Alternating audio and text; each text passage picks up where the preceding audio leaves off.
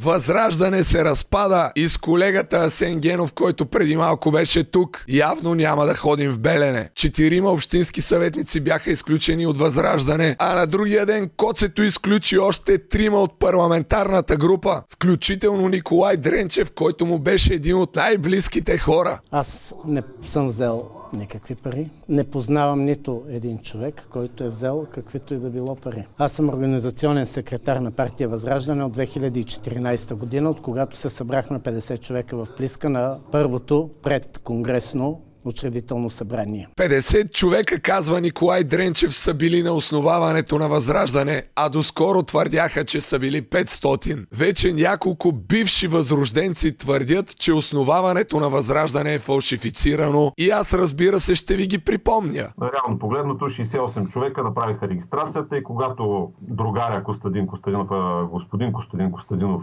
видя, че работа отива на дебело и може би някакси вътрешната му интуиция го подсказа, той излезе навънка, където имаше между другото два туристически автобуса с деца и с туристи, които отиваха на Плиска. Попита дали може да се снима с тях, наредиха се пред паметника на Борис Велики и се снимаха. В случай, че има още хора, които не са разбрали, ще ви припомним, че във Възраждане има основно неадекватници, а не професионалисти. Възрожденци! Тотален срив! Айде, чак, чак, я не ми... Не махай се, що ми викаш махай се, бе.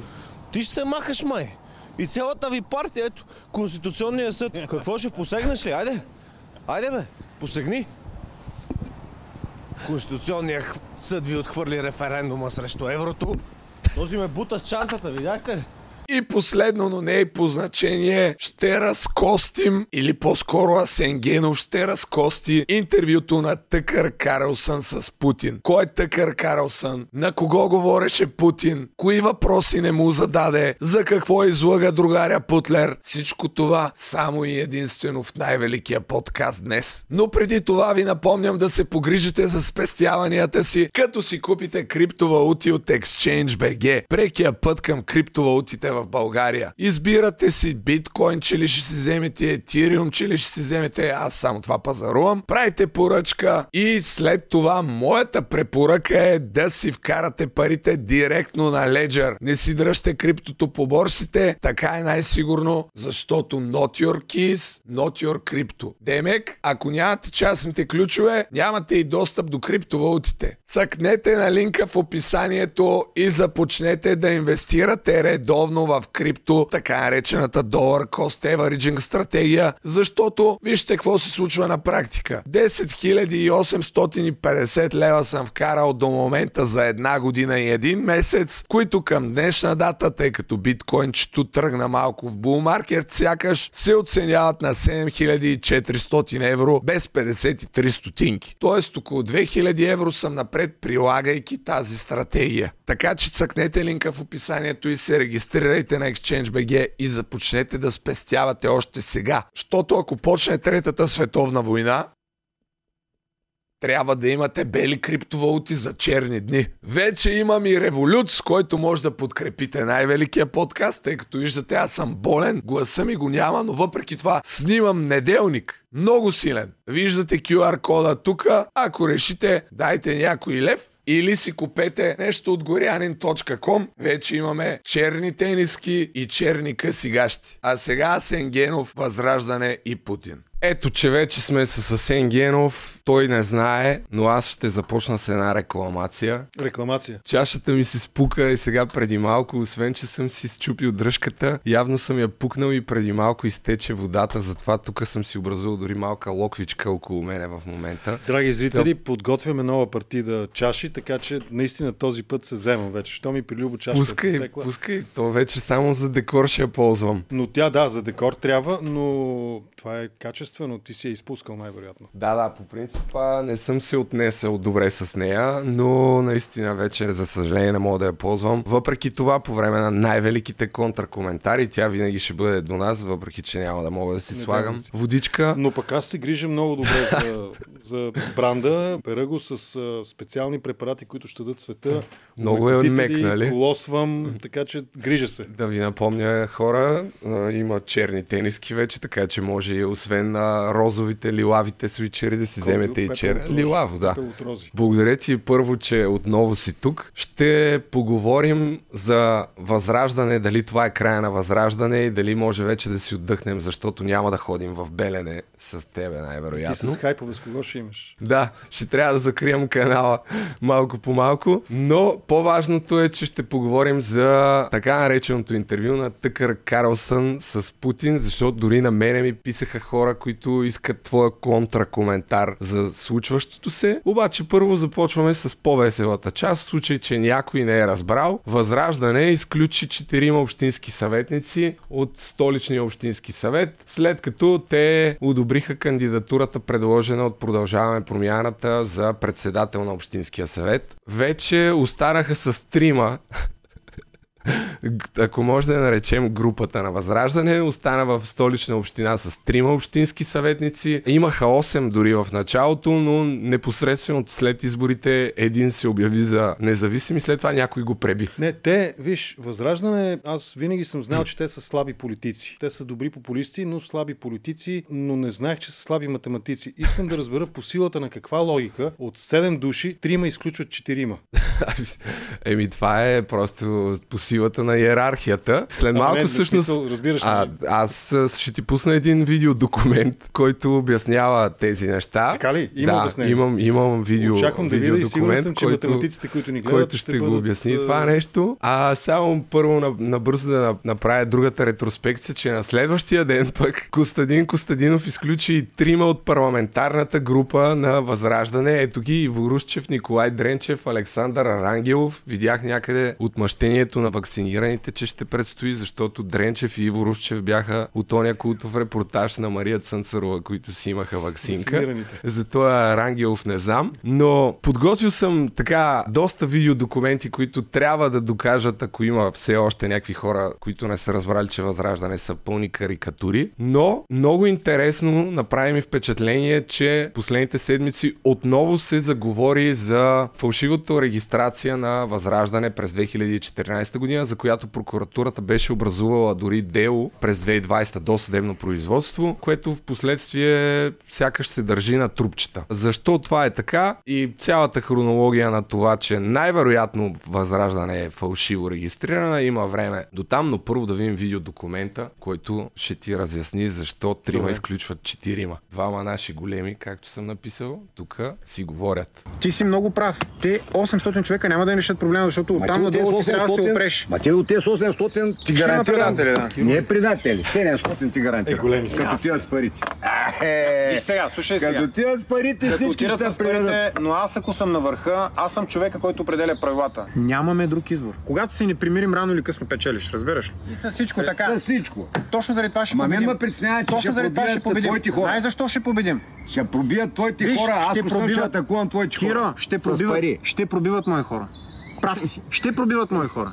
Ще ги изхвърлям, ще има други нови хора, разбираш ли? Ще дойдат други нови хора, ще ги свърлят. Просто човека каза, че е на върха и той определя правилата, така че очевидно така стоят нещата. Но ако трябва първия по-сериозен въпрос, след и това меме да пусна на Мишел от съпротивата, от столичния общински съвет, където Деян Николов иска почивка от групата на Възраждане. Нека да го видим. Моля за почивка от името на групата 30 минути. На възраждане. Напротив, както всички останали, или ги има, или ги няма, същия статус е и на нашата група. Уважаеми колеги, моля да останете в залата. Няма право да даде в случая почивка председателя. Няма група на Възраждане, както му е добре известно господин Николов. Нека да станат и да се явят групата на Възраждане. Петима души да се представят кои са. На първо място. На второ място, моля ви, моля ви, моля ви. Такова чудо никога не е било. Така, уважаеми колеги, правите невероятни циркове, дори обиждаме цирковото изкуство. В процедура сме и нямате право за 67-ми път да прекъсвате заседанието. Господин Спасов, държите се като подскачащо розово пони, не ви подхожда. Вие сте току-що заклел се общински съветник. Връщайте се в залата, върнете се в залата и си изработете заплатите за Бога, ще дойдат хората тук с камъни накрая. група на Възраждане в столичния общински съвет, каквато твърди, че е ръководител господин Николов, няма. Следователно, не е на лице основание за прекъсване четвърто или пето поред тази вечер на заседанието. Сериозният ми въпрос е, според теб, началото на края ли е това на политическа партия Възраждане? Както каза Путин на Карлсън, позволи ми 30 секунди до една минута максимум едно, едно отклонение. И после ще се върна на това въпрос. Да. Сега, представи си господин Николов, неговата трагедия каква е. Той се отказа от депутатско място в парламента, за да влезе в Общинския съвет, очевидно с идеята да бъде лидер на някаква микрогрупа на Възраждане. И сега е в тази нелепа ситуация, в която се опитва да обясни, че такава група има, а всъщност такава група няма. И сега на въпроса, нали, 30 секунди бяха наистина. Да, да, да. На въпроса дали е края на Възраждане. Да. Аз съм склонен да приема. Вчера с, в моя епизод в контракоментар с журналиста Калин Манолов обсъждахме това. Склонен съм да приема разбирането, че виждаме разграждане на Възраждане изграждане. Както имаше изграждане систематично, Костадинов беше промотиран. Костадинов, естествено, благодарение на собствения си стил, така доста самобитен и автентичен и стил. И на пандемията в много голяма степен. Също. И на пандемията, но и на това, че абсолютно безкритично беше канен навсякъде да присъства, да коментира и за съжаление единствените, които си позволявахме, ще го кажа в множествено число първо лице, да се конфронтираме с неговите глупости, бяхме ние в YouTube хората, които да. създаваме, пак ще го кажа доста смело, но качествено съдържание. Ние се конфронтирахме с него на база тези, на база медийно присъствие и на база нелепиците, които той говори. Струва ми се, наистина минаваме към сценария на разграждане, на, на възраждане. След като те бяха системно изградени, като публичен образ около самия. Той казва на Киро Брейка, нали, казва, аз съм тук командира, да, да, капитана, да. ще се слуша моя глас и нали, удря по масата. Сега вървим в, то, в обратната посока. И въпросът е, ако тази хипотеза е валидна, какво идва в замяна? Защото през годините ние видяхме наистина грижливо изграждания образ и с личното участие на лидерите, разбира се, и на атака около Сидоров, и на РЗС около Яна Янев. Там всичките тези, които бяха във властта с Борисов, Патриотичен фронт и не знам какво си, нали, НФСБ-то на Валери Симеонов. И идва един момент, в който нещо се пречупва. Според мен, другото нещо, което е достигнато, това е зенита, това е кулминацията на възраждане. Те са достигнали своя потенциал. От тук нататък, очевидно има сценарии за тяхното разграждане и очевидно те вече превалиха върха и сега вече се спускат надолу. Въпросът е дали Костадинов ще е достатъчно глупав политически, да се засили малко повече, отколкото спирачките могат да му държат и дали това спускане надолу по бира ще бъде безконтролно и ще завърши като Волен Сидоров, нали, да ходи и да прави скандали по софийските дюнерджиници, че не има вкусна храна. Ами опитват се, дори сега организират някакви протести, опит да затворят границата с 20-30 души. а смисъла на това? Някои видеа. Извинявай, какъв е смисъл? Ето още едно доказателство, че те върват по добре оттъпканата пътека. Кой затваряше граници? ВМРО, Валери Този Симеонов, Валери Симеонов нали, да, а, там на, би на Сидоров константната риторика Да. срещу Турция нали, беше турската граница. Значи говорим за референдум за еврото, техният референдум за еврото и затварят турската граница. Ама те няма да го вкарват от капала черши нали, с камиони еврото в България. Интересно е сега дали а, Деян Николов ще се кандидатира за евродепутат. Ако се кандидатира, аз го имам на запис там, докато Как обещава, демонтираха моча, как обещава, че не, не, аз съм в София, там ще се борим и така нататък. Аз смятам, съвсем непрофесионално, ютубърски, че наистина всичко, което се случва в последните дни, показва колко фалшиво създадена партия е била. Възраждане и как, както смениха главния прокурор, сякаш в момента е така някой штраква и казва, айде, стига толкова, това беше от вас, подготвяме терена за нещо друго. Като според мен, може би другото е политическия проект на президента, но Да, ще стигнем до иска- там. А. Да, ще стигнем до там. Сега първо да припомня, тук сега за феновете на Възраждане припомняме някакви неща, че всъщност във Възраждане нема ора баце и това, което голяма част от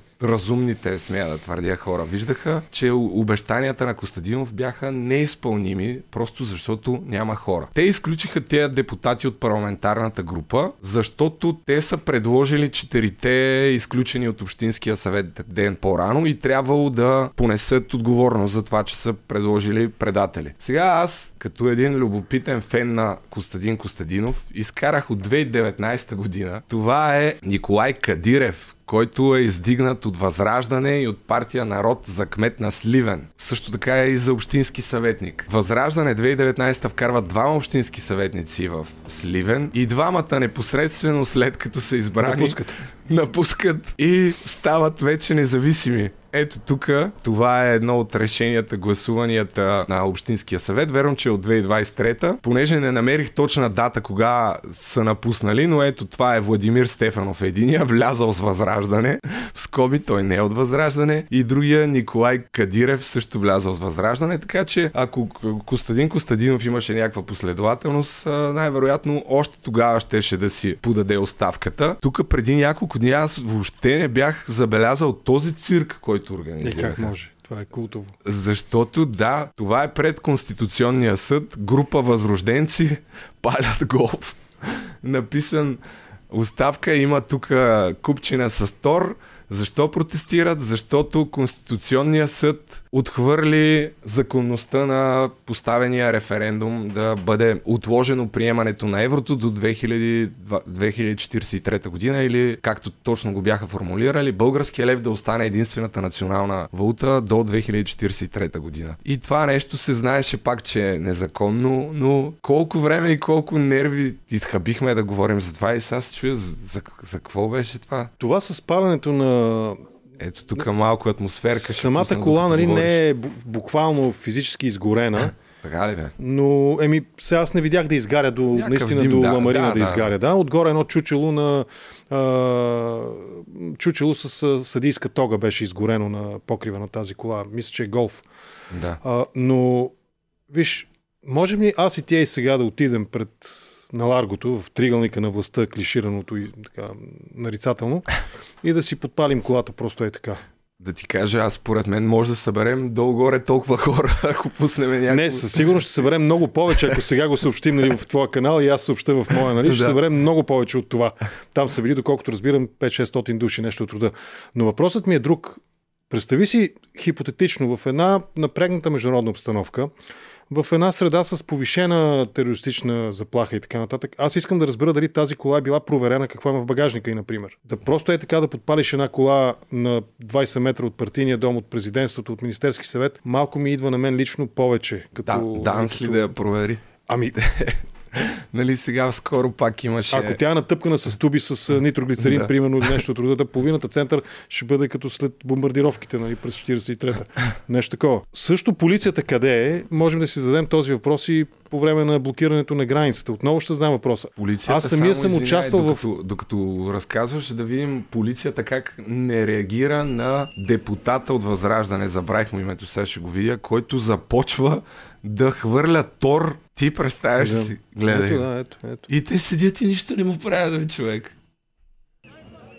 Еми, това казвам.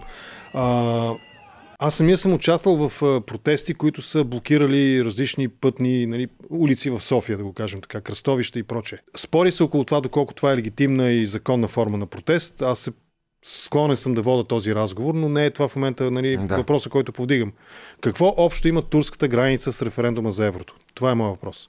Може би, може би допускам, че е много по-лесно да блокираш един междуградски път, отколкото да речем една централна градска част. Може би за това. И отново, къде са полицаите? Тор, кола се пали. Нали, окей, чучелото, да речем, това е общо широко разпространена форма на протест. Чучела на политици се горят, на какво ли не. Но колата в центъра на София, в, между основните сгради на властта, Народно събрание, Министерски съвет и президентство, просто е така палим една кола. Отново ще кажа, а ако в колата има един фитил, който се пали Да. заедно с, нали, с чучелото. Е, очевидно някой им е позволил да си правят тия циркове. Аз за еврото си спомням едно интервю, което сега не съм подготвил на Бойко Борисов. Нещо във връзка с кога Възраждане, ако организират протест или какво беше. Той каза, шеговито, ако в края на 2024 не стане, може да го отложим за 1 януари 2025. Нещо, Приемането нещо такова беше, да. Един вид, че изобщо не се трогва от а, референдума, който организират Възраждане, а тогава беше наистина всички говореха за, за това. Имаше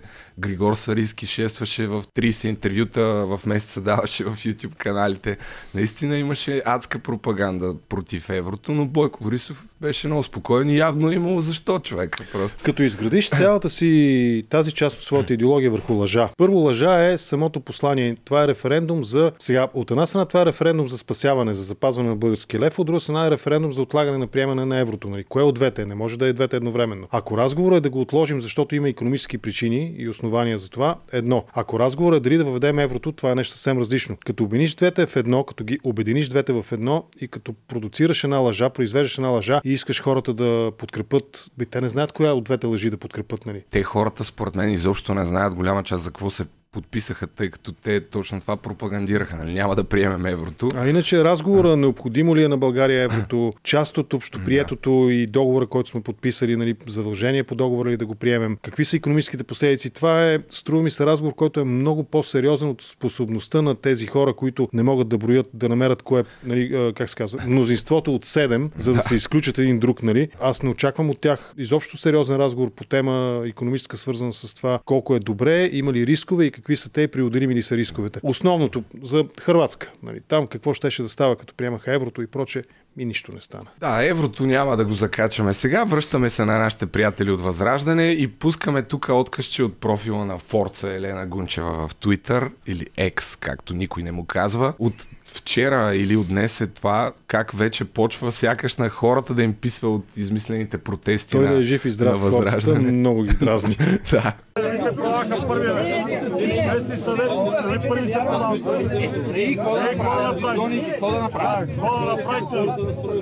всичките тия мишки сте, бе?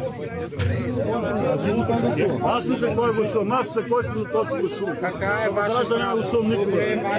Това е недоволен човек, който не може да мине с тира, най-вероятно. Шофьор на тир или на друг автомобил. Също и мишаци, мишки.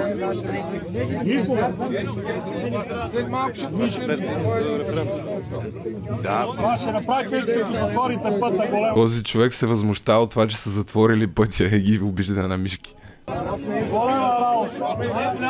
Дай да седим вкъщи, вкъщи на дивана да седим и да мърморим Който затворите парламента е бастуни. Шофьорите знаем, че те са една много сплотена и добре организирана общност. И това го казвам без грам ирония. Независимо какви шофьори, на камиони, на тирове, на градския транспорт, на такси, таксиметрови шофьори. Виж колко внимателно разговарят с него. Прави ти впечатление. Ей, тук, тук гледай сега, тук има само още един отказ. Някой се опита да му повиши тон. Така ли? Да му се скара. ДПС, ДПС. Само леко не ми дик. Добре. Само не ми дик. Само не ми дик. Добре. Добре. Добре, добре, добре, добре. Това имам предвид. Това имам предвид. Да. И тук сега подготвил съм още някои откъсчета. Нещо, което повтарям непрекъснато, че те хо... възраждане непрекъснато говореха как ще управляват, как ще вземат властта и така нататък. Но докато имаха 7-8 души, постоянно излизаха новини, че таксиметров шофьор влязал в парламента. Сега за един от най-бойните им депутати бил някакъв общ работник. Как си представяте хора, ако все още имаха хора с, с 2 грама мозък, които вярват на възраждане, че ако тая група спечели 50-60 или колкото и там процента да, колкото и да е невъзможно, откъде ще дойдат кадрите? То няма. Ето още един култов кадър, който Боби Ваклинов интервюира тук и ги гаври. Не знам кога е това, в петък най-вероятно е снимано. Тотален срив! Айде, чак, чак, я не ми... Не махай се, що ми викаш махай се, бе. Ти ще се махаш, май. Цялата ви партия, ето, Конституционния съд. Какво ще посегнеш ли? Айде. Айде, бе. Посегни. Конституционният това е. съд ви отхвърли референдума срещу еврото. Този ме бута с чантата, видяхте ли? Ела, бе, ела пак, бе. Много си си. Той не се. Не, но в интерес на истината, извън чисто комичния аспект, това е много, много е жалко всъщност, че в България политическия ни елит, защото това е политически елит, това са хората, които са изпратени в парламента. Зад всеки един от тези, а сега не, няма да го сметна, но има десетки хиляди избиратели. Нали, като разделим 240 на колкото на 2 милиона, примерно, имаш и калкулатор да го сметнеш, горе-долу нали, по колко Да. един мандат, нали, колко, колко гласа има. Както и в, примерно в Европейския парламент, един мандат е горе-долу 120 хиляди избирателя подкрепят някого. Любо Жечев за да стане евродепутат, 120 хиляди гласа трябва да имаш нали, на изборите. Зад всеки един от тези хора има десетки хиляди гласове. Това са физически хора, които са гласували доверие, за да гледат тази простащина. Ама то не е само да я гледа. Значи едно от другите неща, с които беше известен този Златан Златанов, че пазеше еврото, българския лев с резачка, извън комичното, Ето новина от 6 февруари 2024 година. Златан Златанов е новият председател на адвокатския съвет при Русенската адвокатска колегия. Как е възможно това? Аз... Не, той може да е много добър адвокат, да, бе, да. аз не познавам Аз не вярвам практика. това нещо да е възможно. Но аз се замислям точно за това. И тук, ако щеш, ако погледнем и България отвън, от, през погледа на всеки един наш партньор, политически партньор, този да речем Златанов ли, как го каза? Златан Златанов. Златан Златанов. Той е почти като Златко Златев Да. Златистия, да. също име горе-долу. Та въпросният Златанов, нали, представи си го него на един министерски пост. Или на поста на заместник председател на българския парламент, да речем, или нещо от рода. И сега ти си един депутат, ти си един министр на една развита, нормална, демократична държава, в която хиляди пъти съм давал примера покрай Чаталджи Гейт с а, един от бившите германски президенти, който подава оставка, защото продуцент го кани на гости, плаща му 720 евро хотел, плаща му една вечеря в ресторант и му плаща бейбиситърката, нали, да се грижи за детето му, докато той и жена му са му на гости. 720 евро. Тук не говорим за марш 6-7 пъти повече. Продава, купуваш за 300 хиляди, Да. продаваш за 1 800 хиляди. Говорим за 720 евро. Дет се вика, нали, ако му наложат едно административно наказание глоба, той ще си ги плати от, от джоба си, ще ги плати тези. Той подава оставка и е разследван за влияние, едва ли на търговия с влияние и злоупотреба с служебно положение. У нас нали, тези неща се случват и сега седи един нормален политик от една нормална държава и гледа какво се случва. Връщам се към протеста, възраждане и колата запалената. Махаме Америка, те са нали, кравари, те са прогнили, те са не знам какво. Махаме Западна Европа, те са еврогейове, нали, там имат а, джендър, това беше неутрална туалетна, нали, и какво ли още нали, така, в Москва, може ли московското, руското възраждане да отиде да, нали, толкова ярко антисистемата, нали, срещу Путин обявено, да запали кола на центъра на, на Червения площад? Може да се случи това в Северна Корея, в тяхната столица? Не може. Дори там това е недопустимо политическо поведение. А ние очакваме от тях да ни приемат като равнопоставени в политическо отношение. Ами няма как.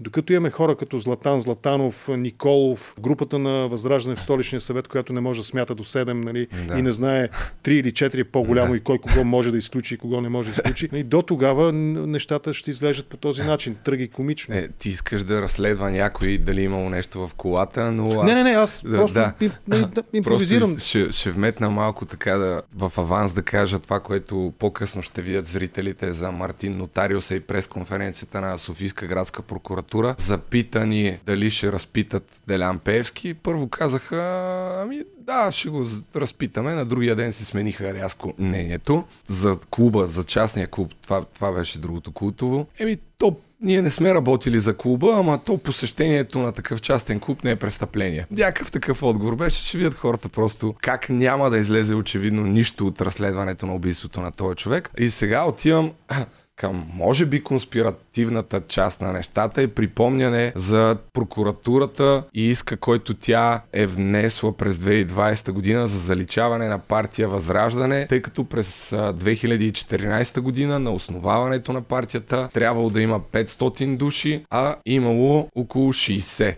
И вече има в публичното пространство хора от бившия кръг на Възраждане, няколко човека, които казват, че е имало 50-60 души. Като това, което ми направи впечатление, помисли дали е случайно според Добре, теб. добре. Николай Дренчев, който след като беше изключен, се яви пред репортерите и разказва от кога е в партия Възраждане и казва следното нещо.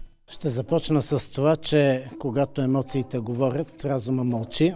Затова аз предпочитам да направя колкото е възможно по-голяма пауза в това, което ще ви кажа. Излизам само за да се чуе различното мнение. Аз не съм взел никакви пари.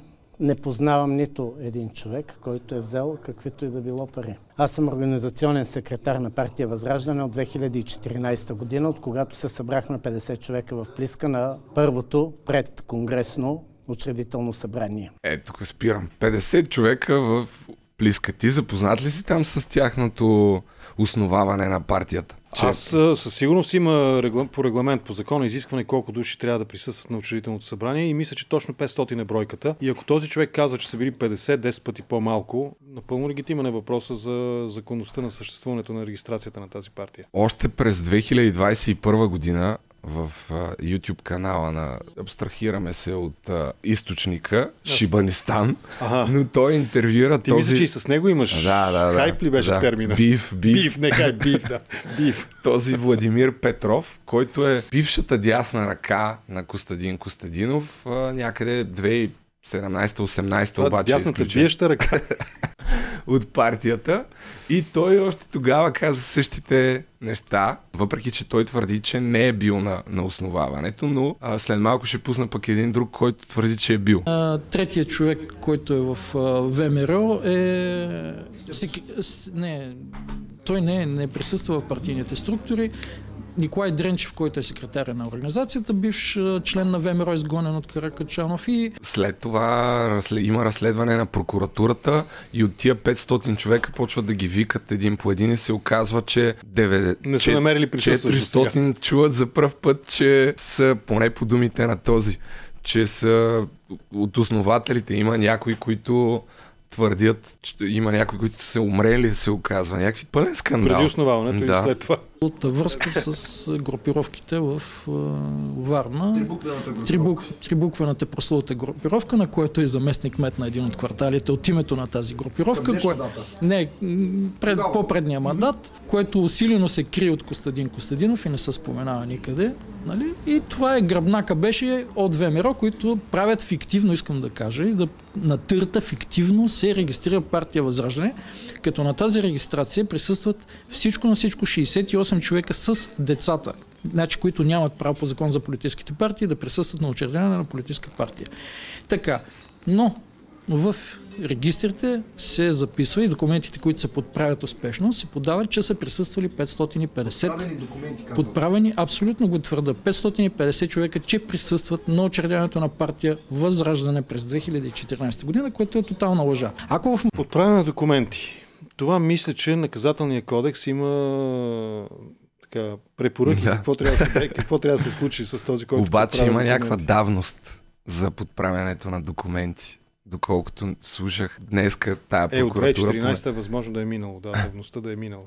Не, не знам, те във връзка с нотариуса го коментираха това, че е имало давност. Не знам Но ако колко това е интервю е давността. 20-та година, Това е 2021. 21 година, да ме прощават всички журналисти, нали, разговора на Шибанистан, Да. така му се казва канала с Да. въпросния господин, Той го го наричаме интервю, тъй както наричаме нали, разговора на Карлсън Тъкър с Путин интервю. От 21 година до сега, 3 години Не се чува нищо. Обаче пък на мене ми прави впечатление, че сякаш сега започва, защото сега ще пусна още няколко човека, които го казват това. Единия беше Николай Дренчев, Да, който не знам дали случайно го изпусна това. 50 души. Само още... Еми, ако махнем децата, примерно 10 на деца, 50, 68, 58 и двама-трима, които са случайно са попаднали там, 50 души остават. Един след малко ще разкаже, че Костадинов тогава видял, че нямало достатъчно хора и излязал навън да се снима с някакви туристи, които минавали там покрай, покрай общината. Ние направихме следствен експеримент в залата. Залата с правостоящите и седящите меса. 100 човека е максимума, който може да поеме. И аз казах, значи вие си отговаряте на въпроса. То е невъзможно 550 човека да се поберат в зала, в която могат да се поберат седящи и правостоящи 100.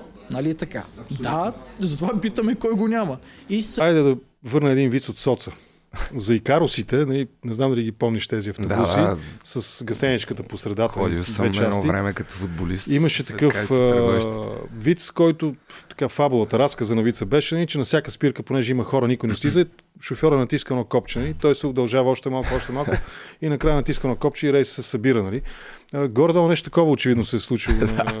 събира, съ- събирали са се да се учредяват в Икарус от времето на соца, понеже соцносталгията в тази партия е толкова ярка, нали, предполагам, че нещо такова се. Ето го и Пацо Пацков, другия мой любимец, който се затри някъде. От а, учредяването на Възраждане 2014 година до 2017 година до спечелването на първата субсидия в размер на 1,1%, Възраждане беше на издръжката лично на бащата на 6 деца Ники Дренчев. Човек, който хранеше две семейства и а, беше на издръжката не на фирмата му, а лично на него. Той плати над 2500 или колко бяха лева за регистрацията на партията.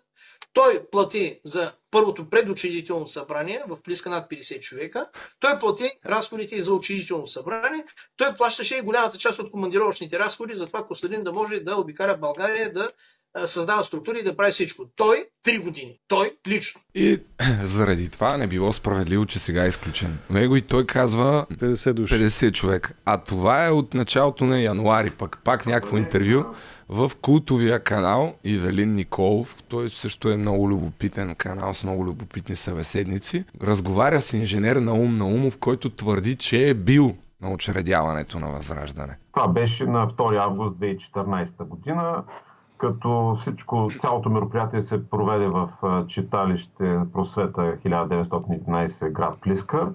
Бях поканен от мои приятели да видя за какво става на въпрос. С елементарна сметка може да се види, че в самото читалище няма толкова места. Няма 500 места. Не, те- нямате 100. Около може би стотина, 120 максимум. ново. Като отидахме там и всичко нали, течеше някакъв ред, в залата имаше не повече от 68 човека с нас петимата, които бяхме извън протокола. Ние просто наблюдавахме какво се случва, нали, искахме да видим, нали, може би, нали, надежда. Сега ще си пусна едно откъсче. Доста хора го казват това нещо, обаче 68. пък сега. Натърта върху 68. Да, обаче сега изведнъж всичките сега се Ами това появяват. само ни връща към а, първоначалната така, теза, която застъпих, че както беше изградена, така и разграждат в момента тази партия, защото всичките тези хора в рамките на около година, а особено напоследък, нали, последните няколко месеца, очевидно се говори, те по команда започват да говорят. Изключение Да. е онова интервю в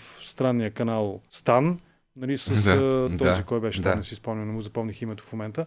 Владимир Петров, май Да, се казва. да, да. Това е нещо, което е от 21-а. Но виж колко интересно. Сега, в края на 23-та, началото на 24-та, по команда, образно говоря, ние получаваме информация за това, че всъщност на учредителното събрание, ако правилно разбирам разказа на всичките тези хора, не са присъствали необходимия брой. Ти допълваш информация с това, че прокуратурата е проверявала и се оказва, че има хора, които за севте чуват. Помниш, имаше един сюжет Да. с едни дарения за кампанията на, на Радев ли беше, да не сбъркам? Да, да, да, да. По 500 Да, лева пак да. BTV Генка Шикерова Генка Шикерова, да, точно в Нова така. В телевизия, нова, да, благодаря. Които се оказва, че не са чували за тия Да. 500 лева. Които... И то някакви пенсионери от някакви селца Да. из България, нали, колоритни селца, красиви. Горе-долу същото. Стотици хора се оказва, че не знаят, че са присъствали на такова учредително събрание. Тоест, легитимният въпрос е защо до сега Възраждане бяха в режим на търпимост и защо в един момент сега, ако щеш добави информацията, мисля, че Market Links, че са под 10% в момента като Да. подкрепа, защо сега по команда ние започваме да чуваме тази информация. Но това е много тънък лед, защото да удариш, образно казано по такъв начин партия, нали, да я заличиш, не знам дали няма да, преди този удар да бъде нанесен, ако бъде изобщо нанесен, Струва ми се, ще бъде преценено внимателно от архитектите и обратното разрушителите на, на Възраждане, дали той няма да отнеме, защото той изведнъж ще влезе отново в ролята на мъченик този път нали, в публично пространство, Ами, Костадинов, дали да. това няма да отнеме от силата на някой подготвен за заместител проект. Не знам дали ще влезе много като мъченик или вече просто всички разбраха, че са някаква карикатура, тъй като днес видях, че дори имало някаква книга Възраждане отвътре. Някакъв човек, който е бил във Възраждане, събрал тук в един документ Иван Илиев. Не знам, не съм го чел още, но той разказва някакви неща. Ето, има съдържание. Той е достъпен онлайн. Материал е в процес на допълване, да. Изпрати ми го, моля те, защото аз ще го прочета с интерес. И, и аз а, ще го прочета, просто днес го видях и нямаше време преди подкаста, но ми прави впечатление, че наистина в последно време доста такива се събират. Имаше преди няколко месеца едни недоволни, които във Фейсбук бяха, пускаха статуси, не знам дали знаеш, такива от Пловдивската организация, които Да. бяха изключени, пускаха статуси кой с кого спал, какви му били схемите, кой да, не бил таксиметров шофьор. След това ги изтриха, аз си ги записах, принципно, имам ги на скрин рекординг всичките неща. Даже се свързаха с мен, искаха да правим, да правим интервю, ама се отказаха. И не знам, много ми е интересно, аз не мисля, че тия неща са случайни. И не знам в теорията на конспирацията пак, дали няма общо с това нещо, което се случи в парламента преди няколко седмици.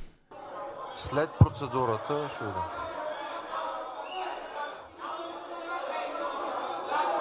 Моля за ред залата.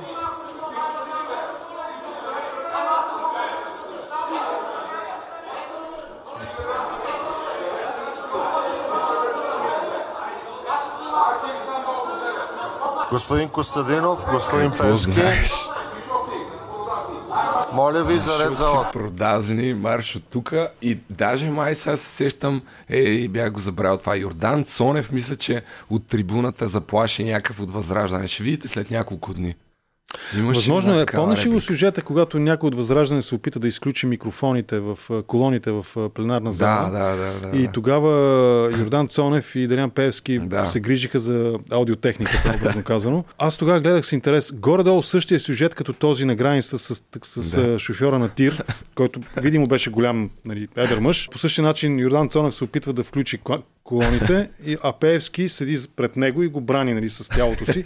Нито един от Възраждане не посмя нищо. Да. Даже не го докосна, примерно да се опита да го избута Да. това.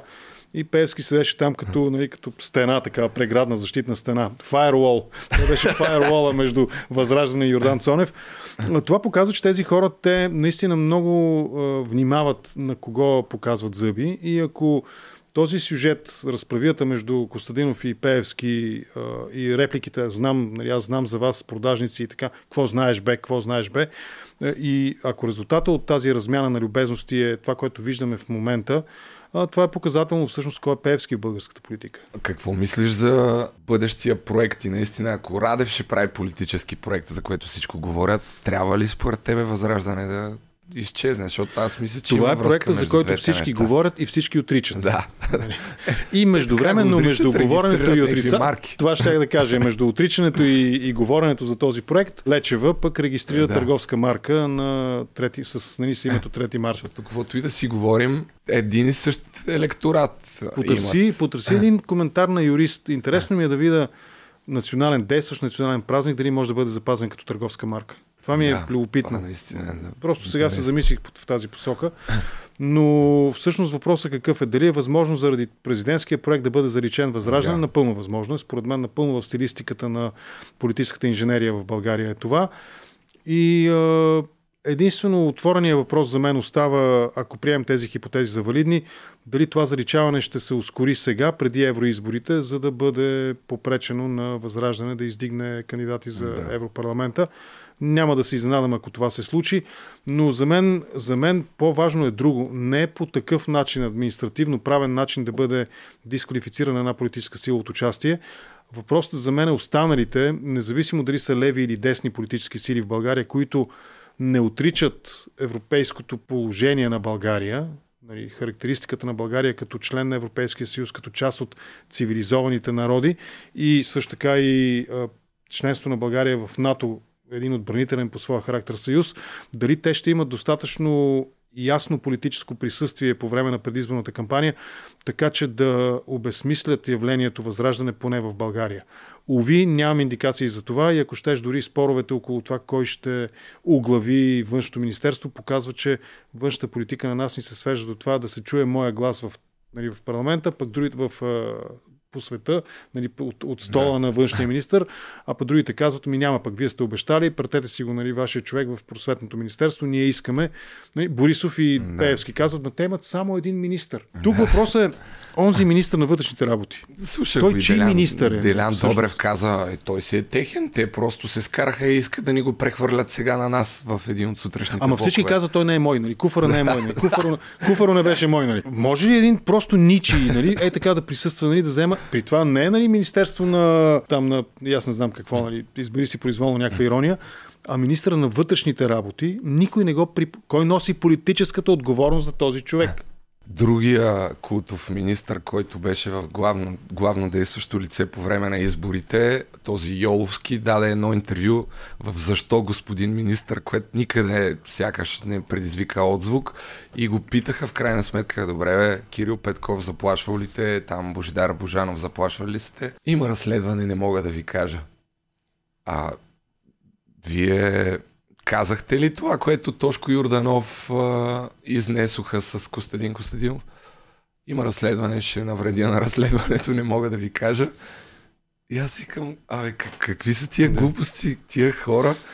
Какво става? Пак, пак ни имат за някакви тотални идиоти. Как не можеш да кажеш, бе? Ти предизвика някакъв ебати цирка, който... Скандал някакъв, да. Еми не може, има разследване. Но, както и да е, минаваме към, тъй като каза и НАТО и външна политика преди малко, към по-основната и съществена част, тъй като интервюто на Тъкър Карлсън с Путин всъщност развълнува целия свят. Преди това, проекта възражда... Извинявай, че така те Да. прекъсвам, но за да затвориме тази тема изцяло. 3 март, президентския проект. Наистина впечатляващо е това как всички хора около президента едновременно отричат този проект и едновременно, включително и самия президент, говорят как е необходимо да има политическа да, да. альтернатива. Даже президента казва неизбежно. Резонният въпрос, който трябва да бъде задаван от тук нататък на президента е кога ще се оттеглите от поста, за да оглавите политическия проект. Това е въпроса. Защото той като президент, той не може да бабува по този начин скрито или явно и да бъде рейтингов донор на политическия проект и да се прави, че такъв проект не се формира. Той се формира пред очите ни, всички без изключение говорят за него, всички го налагат Да. като теза альтернатива на възраждане. Очевидно се предприемат действия за нулиране на възраждане, така че да има нещо след това. Нали, атака, РЗС, нещо, което НФСБ, звучи- възраждане, нали, ВМРО до Стои някъде. но те-. ВМРО поне са системна партия в този контекст. Нали. Така никога не са били толкова чак антисистемни. Те Може да спорим за техните... според мен, да... А, не, бяха доста на времето. Е, бяха, доста ама добри. сега Да не вече- забравяме, че и двамата, и господин Слабаков, и господин Джамбаски, нали... Ей, господин а, Костадинов и той от а, е, а и Коцето, да, дължат а, своето присъствие в Европарламента именно на Аз съм възраждане. го казал и преди, според мен, ако има някакъв дългосрочен план, той е да направят партия на президента и да вървят към президентска република и не Той не може да ендорсва. 5-10 Той не може да ендорсва. превърнем Не може да, не може да подкрепя пряко или косвено не може да подкрепя политически проект по този начин. Не може. Ами, Редно е като говори да говори в този дух. Аз съм президент, аз не мога. Според мен ролята на Слави Трифонов, и то става все по-очевидно, и на има такъв народ, е това да руши всички За парламентари. да те разбера как ги... Как ги свързвам Да, нещата? не, не се заяждам. Ами, има такъв народ, имат връзка от това, което се вижда с а, доста от проруските позиции на, на Възраждане. Имат сходни позиции по доста теми. Подкрепят напълно Радев. Слави Трифонов не, просто го, не просто го подкрепя, а толкова мощно го подкрепя, че чак го издигна, както каза преди президентските избори. Не са казали нито една критика към Радев. Никога от, Мгм. за последните няколко години. Стоян Денчев е един от хората, които редовно посещават телевизия 7-8.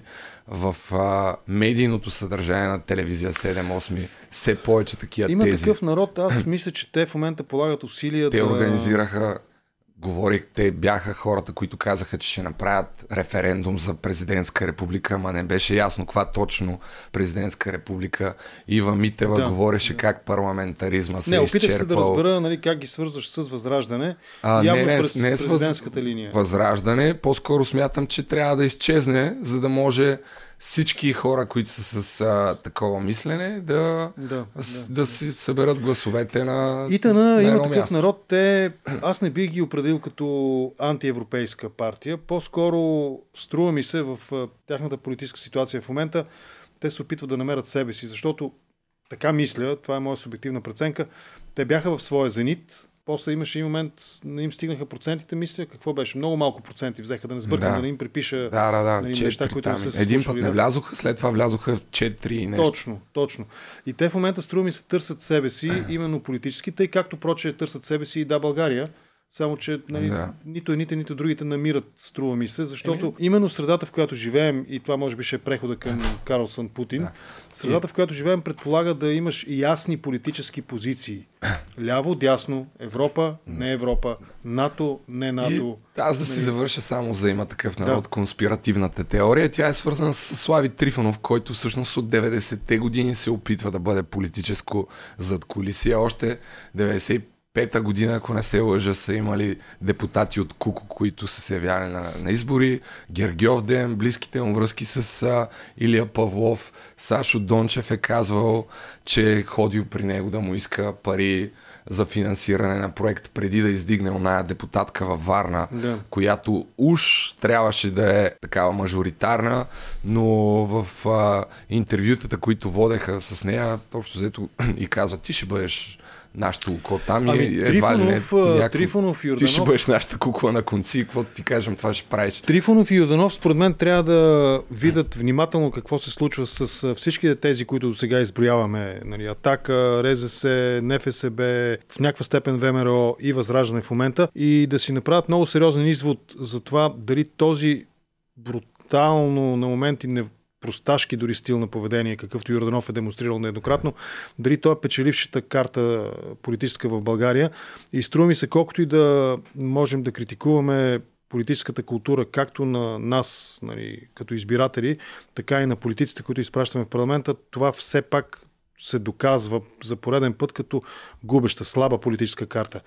Просташкият поглед да. към политиката, просташкото говорене, просташките изяви. Особено в социалните мрежи, какви глупости Да, да в този смисъл нали, Трифонов и Тошко Йорданов, ако искат да запазят а, ИТН по този начин, по който той съществува до този момент, според мен трябва да много ясно да, така, да обмислят тази... Добре, ами давай да минаваме към основната, по-скоро част Добре. на анализа, на твой анализ, основно, тъй като все пак аз нямам такива богати исторически познания. ще помагаш. Но интервюто, така наречено, на Путин с Тъкър Карлсън. Първо, твоето мнение, трябва ли да се прави интервю с Путин? Това е дори провокативен Да, въпрос. но от журналист.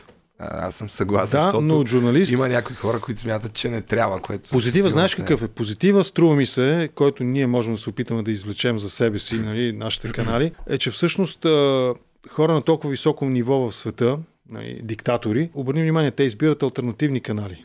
Twitter, X Да. и YouTube. Нали, там са двете интер... нали, интервюта Да. е публикувано в тези две платформи, нали, в каналите на Да. Тъкър Карлсън и в X, Twitter и в YouTube.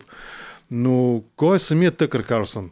Сега, ако ми позволиш пък аз ти задам един въпрос сега.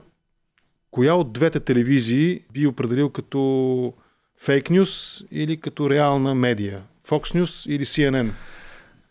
Там е много особено. Това е разделението. Щатите, Да, Това е защото разделе- се знае кой с кого. Това е разделението. Едните са нали, Да. CNN, нека ги наречем про-демократите, Fox, нека ги наречем про-републиканците. Ми той на двете места е работил и на двете места е уволняван след скандали, нали, за лъжи. 90, А Fox News го уволняват след а, загубено дело, мисля, че за 800-900 милиона долара. Имат и някакво NDA, Non-Disclosure Agreement, т.е. споразумение нали, извън съдебно.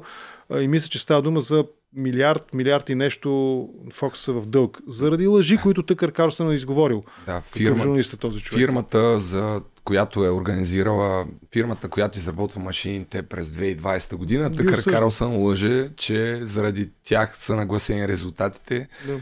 и губи делото Но за... уволняват го и от CNN, където е работил, Да. и от Fox News, където е Ето тук работил. в Свободна Европа може набързо да видят кратка визитка на другаря Тъкър Карлсън, къде е работил. Еми да, това Петър Така че Волгин не го е казал. Путин. и няма и да го каже. Не това кажа, че не го е казвал. Да, да. Няма и да го каже, да. Тъкър Карлсън е любимец и на Волгин, и на да. Карбовски, и на шефката на СЕМ. Тя също го е цитирала или давала го е като положителен пример. Но ако се върнем към въпроса, трябва ли да бъде интервюиран Путин? Да, но не в тази стилистика. Интервю с Хитлер през 1938 година има също нали, в да не сбъркам медията сега, британска или американска. Даже тези дни, точно покрай това интервю излезе в социалните мрежи, така обикаляше много сериозно. Да, нека да бъдем приятели, нещо от рода беше заглавието с Не Хитлер. Журналист, вчера, оня ден, за да компенсирам щетата, че изгледах два пъти и половина това интервю и на руски, и на английски, и на Карлсън с Путин, да, да. Си пуснах интервю на Стивен Сакър с а, на Бензия от а, 2020 година, ако не греша. Не, 22 година. От 22 година на Бензия е руският представител в ООН, нали, в съвета за сигурност на ООН.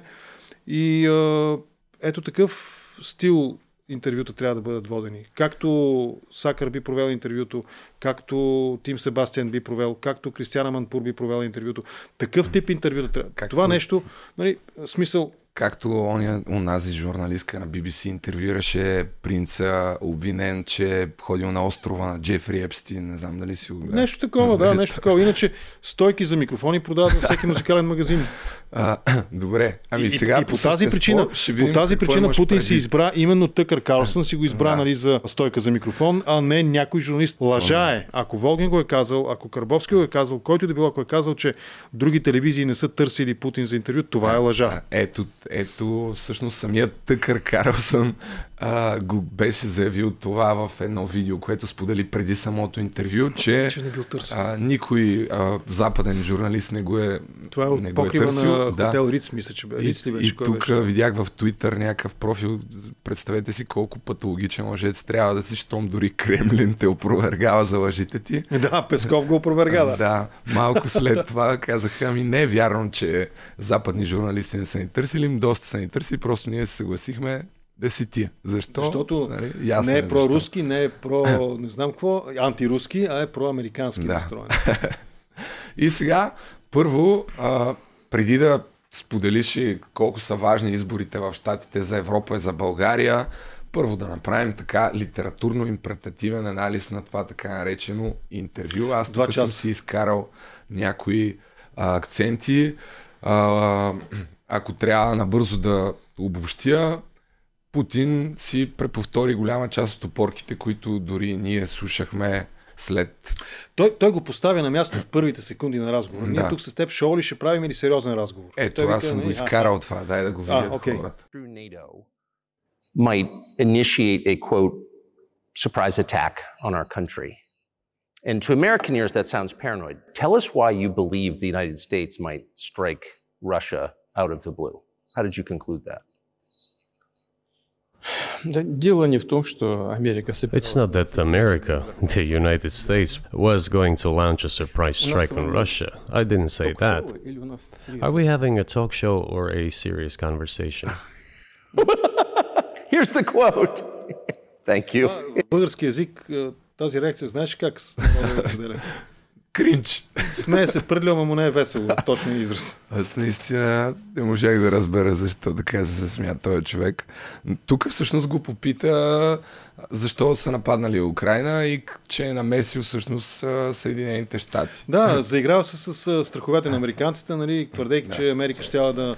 А, да, малко се тръпнах назад. Твърдейки, че Америка щяла да, нали, да удари а, Русия, Руската федерация. И какво последва след този смях всъщност? Е, това е репликата за 30 секунди до една минута отклонение, която продължи между 30 и 40 минути. Нали, исторически, на руски казват бред. Исторически глупости, които той... Само аз не знам защо пропусна толкова важен исторически момент, като унищожението на динозаврите. Нали, Това ми липсваше, този разказ. Нали, Големия взрив, унищ- унищожението на след това ледниковата епоха. Нали. Аз съм изкарал някои мемета, които се родиха от а, тази лекция. Само ако ми позволите 30 секунди, Да. една минута. Позволяваме ви. И ето тук Путин с някакъв колаж с родословно дърво. Намерих и на обратната гледна точка обаче. Как може да изброиш някои от лъжите, които спомена в това историческо припомняне Владимир Путин? О, не, виж, това... М- Безсмислено ли е? Не, не, не, че е безсмислено, но предполагам много сериозен исторически анализ и наистина в тази част на разговора, който взе нали, съществено време от интервюто, 30-40 минути, това е около от една четвърт до една трета от интервюто или там нещо от рода, а, този разговор той можеше да го води Путин, можеше да го води с историци, а разбора на цялата тази теза от Рьорикови, Екатерина Велика до Сталин и Ленин, наистина е въпрос на дълбоко сериозен исторически анализ. Но какво той искаше да каже всъщност? Той искаше да каже, че ние имаме историческо основание да анексираме цяла Украина, защото тя Да. исторически ни принадлежи на нас. Само, че нали, това е нелепо, защото той връщаше назад а, нещата до 8 век, 1000, нали, колко там, кой век не спомням. 654 Даже повече от 8, 7 век. Кога, така, да, да. кога се покръсти? Тоест той връща назад нещата а, 10-12 века Да. назад във времето, за да оправдае една агресия сега срещу държава, която международно е призната, включително и от неговата държава е призната след разпадането на Съветския съюз, като независима държава. И сега, колко интересно се получава. Той сменя първоначалният призив или не призив, а, а мотив за войната, Нали, отива там за да спасява, за да едни биолаборатории, да. а, едни НАТО, които се готвят да го нападнат. Той сега го сменя с исторически мотиви. Нали. Ние имаме основания, защото всъщност Украина е част от Русия. Което пък, дори ако ще, ако погледнем нашия исторически разказ, българския, който е нали, валиден и аз няма да го подложа нито за момент на съмнение, подлага изобщо на съмнение пък доколко той наистина е компетентен исторически тук аз за това се пошегувах в моят текст, че единственото, което не разбрахме, нали, е за пътя на кирилицата през македонските земи да. към, към Москва, да. директно към, нали, към, към московските блата по това време. Така че този исторически мишмаш, който той сътвори, той имаше за цел единствено да оправдае исторически, не с съвременни политически мотиви, или правни, или каквито да било, защото такива няма, не съществуват такива, да оправдае своята агресия. И още нещо интересно. Аз се надявам на това, че в Америка има достатъчно адекватни анализатори. Всъщност той с опита си да придаде историчност на агресията, на своята имперска а, а, амбиция нали, да прибере Украина като част от Руската империя, всъщност той влиза, според мен, емоционално се конфронтира с американци, защото тяхната история на създаване и възникване като държава е всъщност бунт срещу империята. Те имат гражданска да, война, да, да. Нали, имат за независимост войната, декларацията да. за независимостта и така нататък. Тоест, самата съвременна Америка съществува именно като отделяне от метрополията, нали, отделяне от империята. Те казват, ние сме независими, ние сме свободна държава. И, и нали, стиха, посветен на статуята на свободата, елата е всички унеправдани в земята на свободните. Нали. Това е. И, и и, и тук вече към самата същност на интервюто. Той говореше на своите избиратели, говореше на американците, а Тъкър Карлсън позволи реализацията на една много стройна пропагандна значи, теза. Той за, аз съм си отбелязал тук за 25 минути се обади три пъти буквално. С ха-ха-ха, хи-хи-хи. Нали, общо взето така. Но още от самото начало, който в самото начало той си свали, обърна внимание, свали си часовника и си разтри ръката. Да речем, А-ха. че това са такива жестове, нали? аз често си го свалям, като ми се изпоти, нали? Така не съм го обърнал. Си свалям часовника, но в самото начало, в самото начало, нали, той свали и го остави до себе си на маста. Но всъщност какво ни показва това интервю, гледано от гледна точка на а, про-Тръмп пропагандата. Ние виждаме един старец, но един старец в отлична форма. Той е по-млад значително и от Тръмп и от а, Байден, който два часа седи и говори глупости, но говори два часа, без да си изгуби нали, мисълта сравнително добре, повтаря заучени лъжи, повтаря една своя статия, писана преди много години, нали, която има за цел именно да оправдае днешната агресия срещу Украина. Да, ето тук чакай. И всъщност, независимо и от този жест, в който той така си натиска кръка, за да го свали на земята, имаше и такъв момент, който забелязаха мнозина, включително и аз гледайки нали, на живо, да. почти на живо за първи път интервюто. А, всъщност той, той се вписва в този наратив. И другото послание, което отправя, ние няма да воюваме с НАТО, ние не искаме да воюваме, нас ни интересува единствено Украина, няма да нападаме Полша, няма да нападаме при Балтика. Вие всъщност, американците, спрете да, да давате пари на Украина и войната ще спре. Аз съм си Това е. тия неща. Много, много да, лесно войната да спре. Да, спрете да давате за две, пари. За две седмици ще свърши, просто не, не давайте пари. Но освен това, той каза и някои други лъжи, които доста често се повтарят и в България. Може би първото, което ми се Аз иска да разясниш е... Това е мултифункционална пропагандна акция, в която да. Карлсън Тъкър стана съучастник. Тъкър Карлсън стана съучастник. За, за, за частта, в която говореше, че Запада го е излъгал, че НАТО няма да се разширява. Този мит и до днес много често се вижда и в социалните мрежи, ама те, а, те така обещаха, Горбачов беше излъган ли, какво, какво беше точно? че... Горбачов на... там на срещи на времето. Да, и... Нали? че няма да се... Такава беше договорката. Вярно, че няма никакъв договор, ама те устно го обещаха и след това си нарушиха...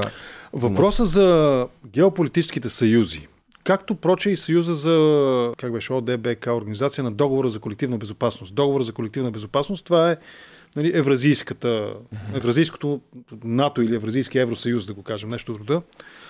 Всъщност, членството на държави, в, конкретно ако говорим за НАТО, има два много важни аспекта. Всички други държави да са съгласни и самата държава вътрешно-политически да е взела това решение.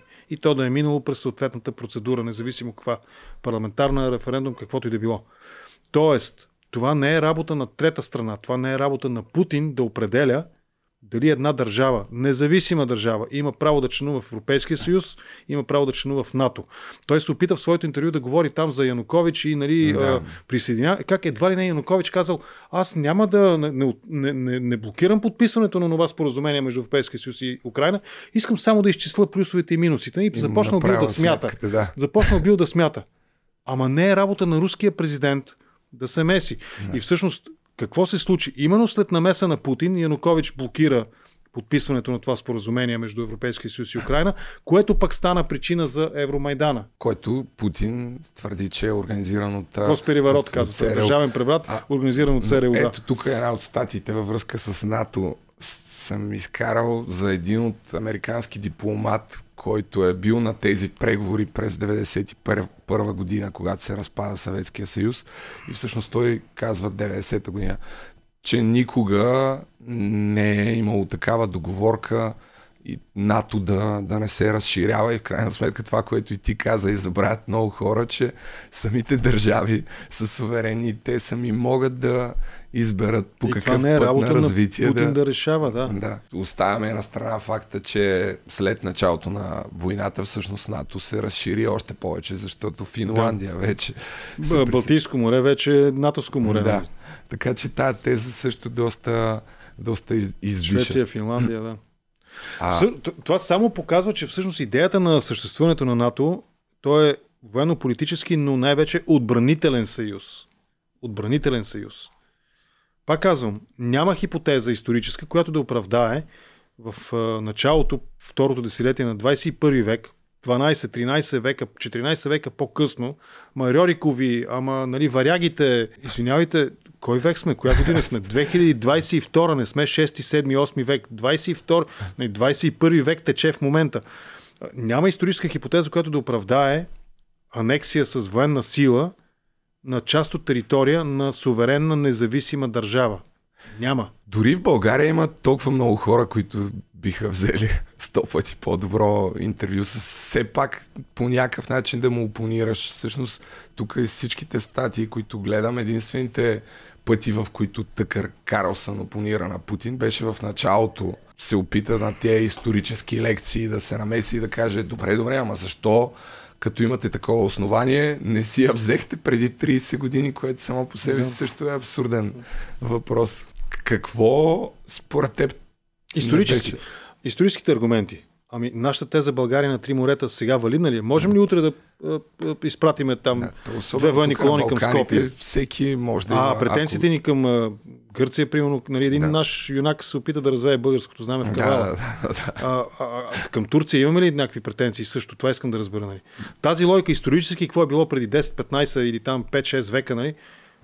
21 век с ясно установени граници, 21 век след военна Европа, Европа след, втората, след първата, втората световни войни. Този процес на, а, с военна агресия на разширяване, прекрояване на граници, той в момента е отречен и отхвърлен. Другото, с което така се заигра, сякаш е даде един пример още по времето Сърбия на съветския... извинявай. Сърбия, Да. западните покрайнини. Нали, Тази логика, ако е приемлива за Русия спрямо Украина, приемлива ли е политически за България спрямо нали, Добре, че са нещата. Ще трябва почне нова, нова Балканска война. Това казвам. Затова в Аз се 21 надявам век не се да- прави така. да, да го Просто разбират не се... това. Затова логиката, альтернативата е, нали, ето Европейския съюз дава тази альтернатива. Няма граници. Ние сме една общност. Влизаме в Шенген, съвсем падат границите. Културно, исторически, економически, всякак. Единствено политически нещата са разделени, защото ние си избираме правителството тук сами, гърците си избират собственото, румънците си избират нали, политически. Всичко останало е в условията на свободен режим и движение и няма ги в този смисъл тези териториални претенции, те по съвсем друг начин вече изглеждат. Въпреки, че отрече да е говорил с Орбан, дали някаква част Ще от Украина ще бъде дадена на Унгария, той даде Така, един... те си говорят на, на унгарски Да, самите те. Да. даде един нелеп пример от как се разхождал по времето на Съветския съюз още, не знам си къде там в някаква част на днешна Украина и видял двама души с а, черни шапки и какво беше И нататък. надписите били на, Да. на руски, но и на друг език. И той ги попитал, хора, вие какво правите тук? Тър... не, не търговци ли, нещо ги питал и те казвам, ние сме унгарци и както отрече всъщност а, другото, което каза е, ами той и днес там населението иска да бъде... Ами, точно. И аз тук имам един Да аргумент също към- валиден, към абсолютно Унгария. в обратната посока, срещу посоката, която Путин нали, застъпва. Аз съм пътувал много в Украина. Убеден съм, че съм пътувал повече от него в Украина. Убеден съм. И няколко пъти ми се е случвало да се загубя а, с колата. Спирам и се опитвам да задам и това е много преди войната. Много преди и анексията на Крим и сегашната война, пълномащабната. И се опитвам да разговарям на руски, защото украински не знам. С възрастни хора, над моята възраст, баби и дядовци също, те ми отговарят на украински. Разбират ме на руски, но ми отговарят на украински. Аз казвам, извиняйте, аз не съм руснак. Нали? Аз съм българин, просто не знам украински и затова ви говоря на руски. Об- Объркал съм се, искам пътя към Еди, какво си, към Черневци, примерно, Да. за да карам към Румъния. И те ми отговарят на украински. Трябваше да намеря млади хора, нали, с които да разговарям на английски, които да ми обяснат на къде да се движа. Така че, да, вероятно има в, в, в Украина хора, които говорят на, на унгарски, вероятно има хора, които говорят на полски или силно пополчен украински язик, но в Украина говорят на украински. Тоест, ако а, признаваме а, правото да разговарят на чуж език, език и ако го приемаме като принадлежност към друга, нали, в отговор на въпроса дали ще даде територия на, на Унгария, ми тя Украина говори на украински. Чи го търсиш там ти и твоята армия? Чудя се дали да пускам някакви откъси, тъй като първо, че са с английски субтитри, може да има хора, които много, много не разбират. Ще превеждаме в движение. Ще пусна все пак няколко неща. Още един такъв пример беше с а, руските войници, които оградили Руския не сдают се, да. Да, само да видя къде беше и едно към едно е повтарял същото нещо Костадин Костадинов в а, първите месеци на войната, че всъщност там се води гражданска война. Това е тезата на Че- Путин. Да, това е една от тезите на Путин. Много беше едва ли не, че е гражданска война. Да. За, по, за пореден път. Е, тук то беше в самия край на, на интервюто всъщност. It will take a lot of time, but they will heal. Usual examples. Совсем приведу не- необычный пример. There is a combat encounter on the battlefield. Here's a specific example. Ukrainian soldiers got encircled. This is an example from real life. Our soldiers were shouting to them. There is no Тук обяснява, че все пак тази рана между двата така наречени Ще с ще зарасне да. и дава пример.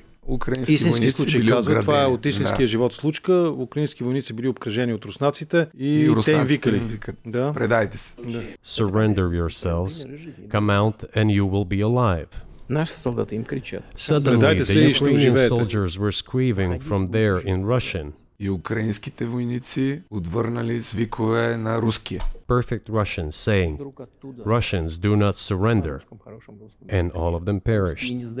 Ами, сега тук Руснаците не се имаше... предават и всичките изчезнаха. Да, нали, да, руснаците казвали предайте се, украинците казали руските не, руснаците, ние, руския не сдают се, руснаците не се предаваме и нали, всичките били унищожени. Ама има не един и два клипа, снети с дрон, руски Жалко, войници, да, руски войници, които така сигнализират на дрона, нали, нали, не стреляй, не стреляй и те му пускат с дрона, украинските оператори му пускат инструкция как да се предаде и къде точно да се предаде. Така че руски не сдают само във филмите. Нали. Това е красив филмов сюжет, но в реалността е доста по-различен. И другото своих, не, как се, как се произнася? Своих ни бросаем. Да, Uh, no, one, no one is left behind. Нали. Не изоставяме, нали, нашите не ги оставяме, нали, не ги оставяме. Това е Да, друг те има военен слоган руски. Но виж, а, този разказ, ни той казва, това е нещо от реалния живот, мисля, че каза Путин. На него може да имаме точно толкова доверие в автенти... автентичността на този разказ, колкото в онзи друг разказ, как те си говорили с Зеленски. И той му казал, Володя, нали, това е умалителното от Владим Володимир, нали, Володя, защо ги поддържаш тези нацисти, нали? Твоя баща е воювал на фронта. Бащата на Зеленски, роден 1947 година, е воювал 40, там 39-45, нали, е воювал 41-45, е воювал на фронта срещу нацистите. Нали. И това, което нали, Путин като казва, това какво ми отговори той, на последния червен площад там на парад този да победата. Бяха изкарали някакъв ветеран, който всъщност не е бил роден по време. По това време, да. И нали, бащата на Путин, който също е воювал и какво ли не. Да. Той казва по-натам, нали, това, което ми отговори Зеленски, нали, аз няма да го кажа, защото все пак нали, нещо там позова се някаква коректност негова. Разбира се, проруски канали така, издириха, че баща, не бащата, а дядото на Зеленски е воювал на фронта, но сигурен съм, че в 99% от семействата на бившия Съветски съюз има човек, който е воювал на фронта. Това е факт. Исторически абсолютно не, така небивалица разказа Путин за бащата Ами. на Зеленски и с нея той се опита да обясни колко лош е Зеленски. А, мисля, че в това интервю не съм сигурен, но и в други публични изяви Путин е подчертавал това, че той е с еврейски Да, происход. Нали? тук каза Казва го и, и тук, да. да. и тук го казва, което иска да идва да, нали, той го използва като едва ли не иллюстрация колко така лош човек е Зеленски. Нали. Той самия е евреин, баща му воюва срещу нацистите, пак той поддържа нацисти. Нали? А па де ги тия нацисти, бе? Сумарно, сумарно всички партии, които могат да бъдат определени като нацистски, в... те не вземат процента необходим да влезат в парламента. Сумарно всички заедно. началото- А в Русия има Рустич, мисля, че се казваха не една и две, открито нацистски. Още няколко неща ще пусна дори за хората, обикновените хора като мен, без кой знае какво историческо познание. От тези откази би трябвало да не стане ясно, че Путин е бах ти лъжеца, човек. Няма такъв нагъл лъжец. Тук говори как не бил заплашвал с ядрена война, с ядрени оръжия света. At least that's what they're talking about. And they're trying to intimidate their own population with an imaginary Russian threat. Това, че Запада се Тук опитвал да... говори, тук говори на, към американската предизборна ситуация, говори тук. Ага. Че се опитват да изплашат населението си с въображаеми руски заплахи за ядрена война. This is an obvious fact. And thinking people, not Philistines, but thinking people, analysts, those who are engaged in real politics, just smart people understand perfectly well that this is a fake. They're trying to fuel the Russian threat. The threat I think you're referring to is a Russian invasion of Poland, Latvia, expansionist.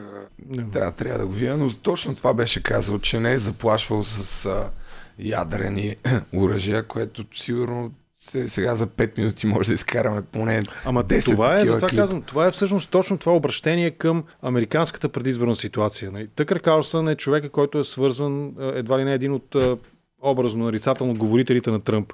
А, Цялата тази сага Тръмп, Тръмп не иска да реши нито проблема с границата в Тексас, нито иска по някакъв начин да реши казуса с Украина. На него му е удобно в момента точно такъв тип говорене, да не се реши проблема, защото всъщност казуса помощ за Израел, помощ за Украина, а, от републиканците е експлуатиран, про-Тръмп републиканците е експлуатиран и, и, и, и по тази причина нито въпроса с границата в Текса ще бъде решен, нито най-вероятно няма да е лесно решението на въпроса с военно-економическата помощ и финансова помощ за Украина и за Израел в тази война, тъй като Путин има интерес от това. И всъщност це- целият този разказ, лъжат ви, лъжат ви, че ние се готвим нали, да нападнем, че ние ще воюваме. Нали, всъщност целият този разказ, втория план е спрете да подкрепяте Украина и всичко ще се реши от само себе си. И това е и разказа и на Тръмп на практика и Карлсън Тъкър, той това прави. Тъкър Карлсън, винаги бърквам имената. Той това прави. Той там не играе ролята на журналист. Той е удобния за Путин и Кремъл мегафон. Той- Само, че този мегафон стига до 100 и колко милиона в X и до 10 на милиона в YouTube до За този сега. момент. Даже За сега, да. над 10. Човека просто си гони рейтинги, очевидно. Да. Му се Но добрата нещата. новина за нас е, че нали, това е нашата среда. А, ето за денацификацията, нещо, което всъщност според мен ни касае и то се повтаря не само в контекста на Украина, все повече Е, за нас казаха държави. след а, паметника на Мочата нали, в София, Да. паметник на Съветската армия, официално нали, ние разбрахме, че в България се възражда нацизма. Дори имаше такива проруски говорители, които призоваха да бъдем денацифицирани след, Професорката след от Украина. университет- Да, как се казваш тази? Григорова. Да. Ето тук го пита, изпълнихте ли целта си и той се сеща за денацификацията всъщност, защото човека малко Е, забравя защото от тия минахме, започнахме с денацификацията, минахме през биолабораториите, натовските, онези биороботи да, да, гъски, да. които щяха да атакуват само Диляна. Гайтанджиева и Цанов все пак те да. правиха материали. Направиха, направиха линия. много кликове, нали, направиха Да. в YouTube по тази линия, така е. А, и като минахме през биолабораториите, през НАТО ще ни напада, през ние не воюваме с Украина, па воюваме с НАТО, ама на украинска територия. И сега трябва да се върнем към корените. Нека Back to да ги видим малко от корените. And we did not start this war in 2022. Не. This is an attempt to stop it. Да, това, Това беше, беше феноменално. Вика, ние вика не започнахме войната. Ние вика искахме да я спрем. През 2022 на 24 февруари ние не започнахме, ние спряхме войната тогава. Не знам. Аз...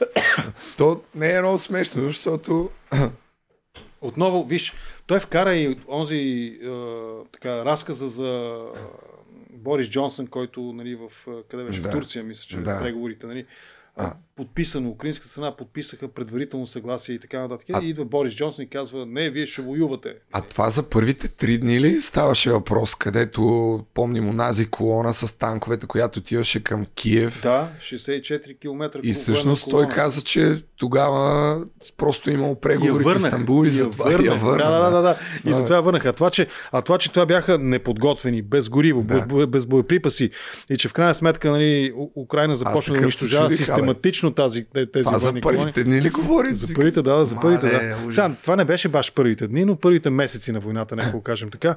Но а, Е, в началото Всъщност тук- беше за три дни ще превземем Киев. тук какво е посланието?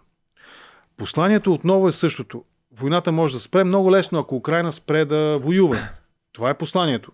Един от лайт мотивите на тази двучасова тирада пред микрофона на микрофона Тъкър Карлсън е това.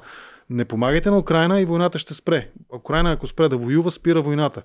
Само, че въпросът, който трябва да му бъде задаван винаги и на всеки един, който защитава тази теза, включително и българския президент, който Петър казва... Волгин, Румен Радев. Всичките тези, да, които казват, нали, не трябва да помагаме на Украина и войната ще спре. Въпросът е каква е цената. Каква е цената? Дали те приемат, че е легитимно в 21 век в Европа, която премина през последните две големи войни, нали, Великата, Първата световна война и Втората световна война, дали те приемат, че може с военна агресия да се прекрояват териториални граници? Украина да спре да воюва, защото спираме да помагаме на Украина, означава да принудим Украина да приеме анексираните територии.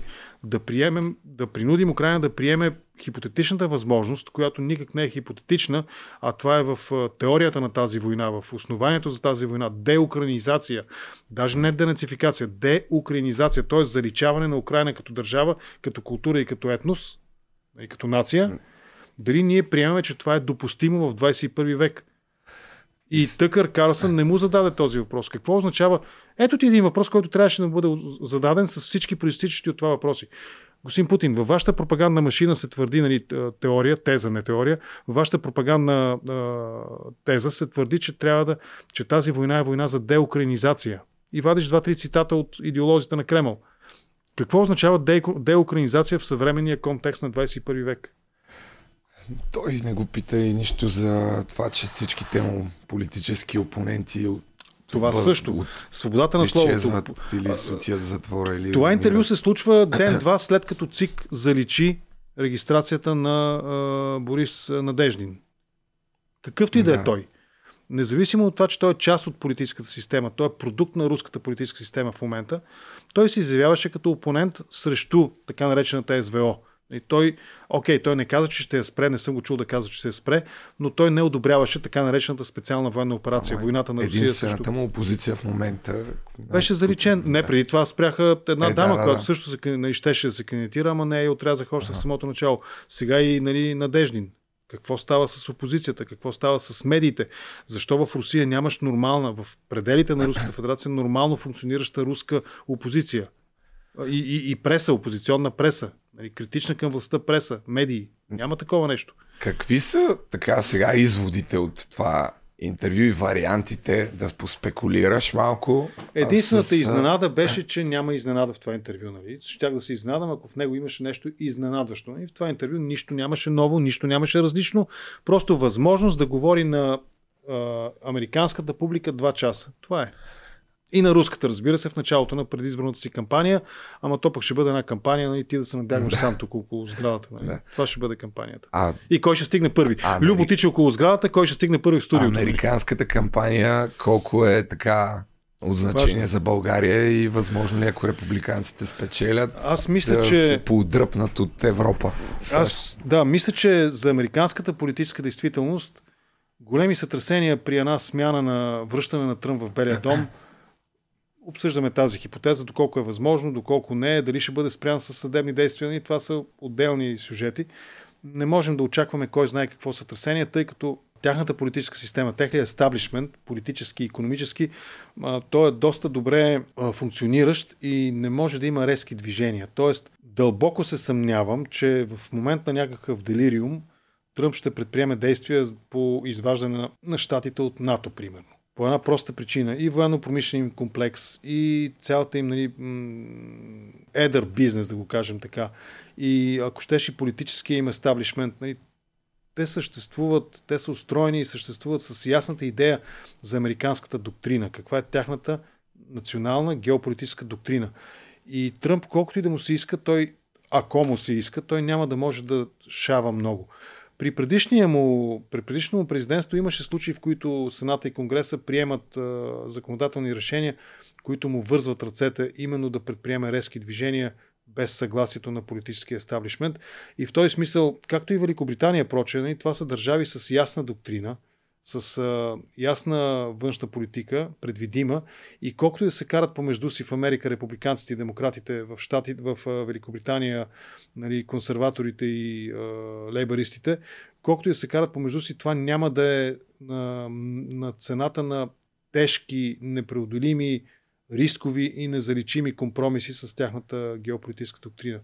И ако завършим с а, това, с което започнахме и трябва да направим Жалко някаква е. връзка. Извинявай, но жалко е наистина, че двама на пределна възраст, нали, господа, Тръмп и Байден, Да, особено Байден. независимо от малката разлика между тях, жалко е, че нито републиканците, нито консерваторите, а, демократите, прощавай, а, са в състояние да извадат някой по-адекватен на, на моя Да. или на твоя възраст нали, политик, опонент, който да... САЩ, да, аз съм гледал доста ютубъри, такива, се. се спекулират за какво трябва президент да ни е. Ако трябва в някаква по-дългосрочна перспектива и да Но то, връзка... той в Русия е същото. Нали? Путин не е много по-млад от двамата. Тук- и те нямат да. друг кандидат, нали? който да е видимо по-млад, по-жизнен, по-енергичен, с по-бистър ум нали? и така Но нататък. пък тук за България сега, може ли да кажем, че се оформя някакъв доста сериозен геополитически сблъсък, защото няколко такива министри на отбраната заговориха, че трябва страните им, примерно на Дания, се сещам,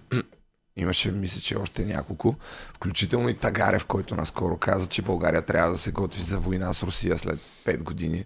На Румъния също. Имаше публикация в Билд, мисля, немския, не, германското издание Да, Билд, да, а, точно така. за това, че се обсъжда нали, в техните военни среди и военно ръководство се обсъжда хипотезата за война с Русия. На прага на Трета световна война ли сме? Какво се случва? Аз съм все още оптимист, че нещата не са отвъд точката на пречупване, tipping point, така наречен, нали, не е мината тази точка, от, отвъд която нещата са в безконтролно вече падане. М- съмнявам се Путин, той няма да има опонент, той ще бъде преизбран, вероятно пак с 146% ще бъде преизбран. Помниш нали, за какво да. говоря? Имаше един такъв скриншот от една да. проучване, някакво там екзит пол или нещо. 146% беше на- набрал Путин. Но съм също така в много голяма степен уверен, че той няма да завърши този свой мандат. Както ние на Запад имаме здрав разум в главата си и знаем, че Трета световна война в сегашните и мащаби е или по-скоро характеристики, които тя би имала днес, е нещо, което ще бъде унищожително в много голяма степен. Така сигурен съм, че тук може би единствено около Северна Корея, не ще извада извън, нали, в скоби ще поставя, защото там не знам наистина. Там, там, там нещата са според мен много страшни. Но и в Руската федерация, и в Китай ми се струва, че има достатъчно трезво мислещи хора, които знаят, че това не е в техния интерес. И че по-скоро В този смисъл класическия победител от тази война няма да има. И затова ми се струва, че винаги ще се намери някой, който да го плесне дори с цената на живота си, да плесне Путин през ръцете, ако посегне в грешната посока. И тук правя препратка към е, той си каза в интервюто, каза, че не, не, ако започне ядрена война, това би означавало, Ама че той каза, че сме луди. Когато как? през декември 21, януари 22 го питахме, ще напада ли Украина, той каза, че сме луди. Нали? Да, Помниш, нали? да, да, да. Сам... И след това непосредствено няколко месеца преди това, като се струпваха там стотиците хиляди да. войски по границите. Не, това са учения. Пацо Пасков после пак лъжеше. А, как си да е? Така, да. че, така че не, струва ми се, че и в Китай, и в Русия, а в голяма степен, ако Китай нещо не иска, бъди сигурен, че и руснаците няма да им бъде позволено да го направят. Те са вече достатъчно економически поробени, ще използвам думата. Нали. Докато Путин се занимава със своята западна граница, към Китай нещата са страшни. Има достатъчно и економически анализи, и журналистически материали в тази посока. Всъщност Китай купува в момента. Купува задния двор на Русия. Много яко. Много систематично. Сега се сещам всъщност от а, интервюто запитан за економиката. Обясняваш, че се превърнал в първа економика в Русия в Европа. Е, санкциите им помагат. Това го знаем. Санкциите им помагат. Нали, то отдавна разви тази Но... теория, че ако а, нещо струва 40 долара, пък а, ч, ч, 40, да. какво беше там, 40 рубли, пък като поскъпна долара, нали, сега вече 1 долар е 60 рубли, това е добре за руската да, економика. Да. Нали? Но... Но, но по отношение на външната търговия на, на Русия каза, че ако преди била 50% в долари, вече била 13%, 3% били имали в юани, вече са 34%. Което не знам, економически не анализ не ми е сила на мен, да, не ми е сила, но... това, което съм чул и аз в интервюта, че всъщност Виж, Русия става мега Друг въпрос, който Карсън, Тъкър, Тъкър Карсън не зададе на Путин, много прост въпрос. Защо няма яйца? Защо? Путин казва, ние е първа економическа сила в Европа, бла, бла, бла. Защо а, в магазините няма яйца? Няма ли? Еми, Имаше достатъчно Това материали в тази. А ти мислиш с другото ли? Не, не, не. Не в този смисъл, нали, физиологическия. Защо в Русия няма яйца по магазините? Защо няма яйца? Еми, добре. Мисля да оставя това с а, нотариуса за утре или там други ден. Че без това стана Добре. доста дълъг този епизод, така че тук това ще е края. Благодаря ти за, ти благодаря за подробното разяснение по двете теми. И... Хейтър ще я каже, горянин. Да. Отивете и си купите. Аз съм доста пресипнал. И чакайте, чакайте. И новите чаши трябва да, да се направят. Скоро. Скоро. Не този път вече, що ми твоята е протекла да. единствената и тя пък... Еми остава някой ден да направим този епизод, дет предния път говорихме. За руските имоти в България. Може, а да, да, да. Планирай го и ще се подготвя и аз и ще го направим. Довиждане, приятели. Айде.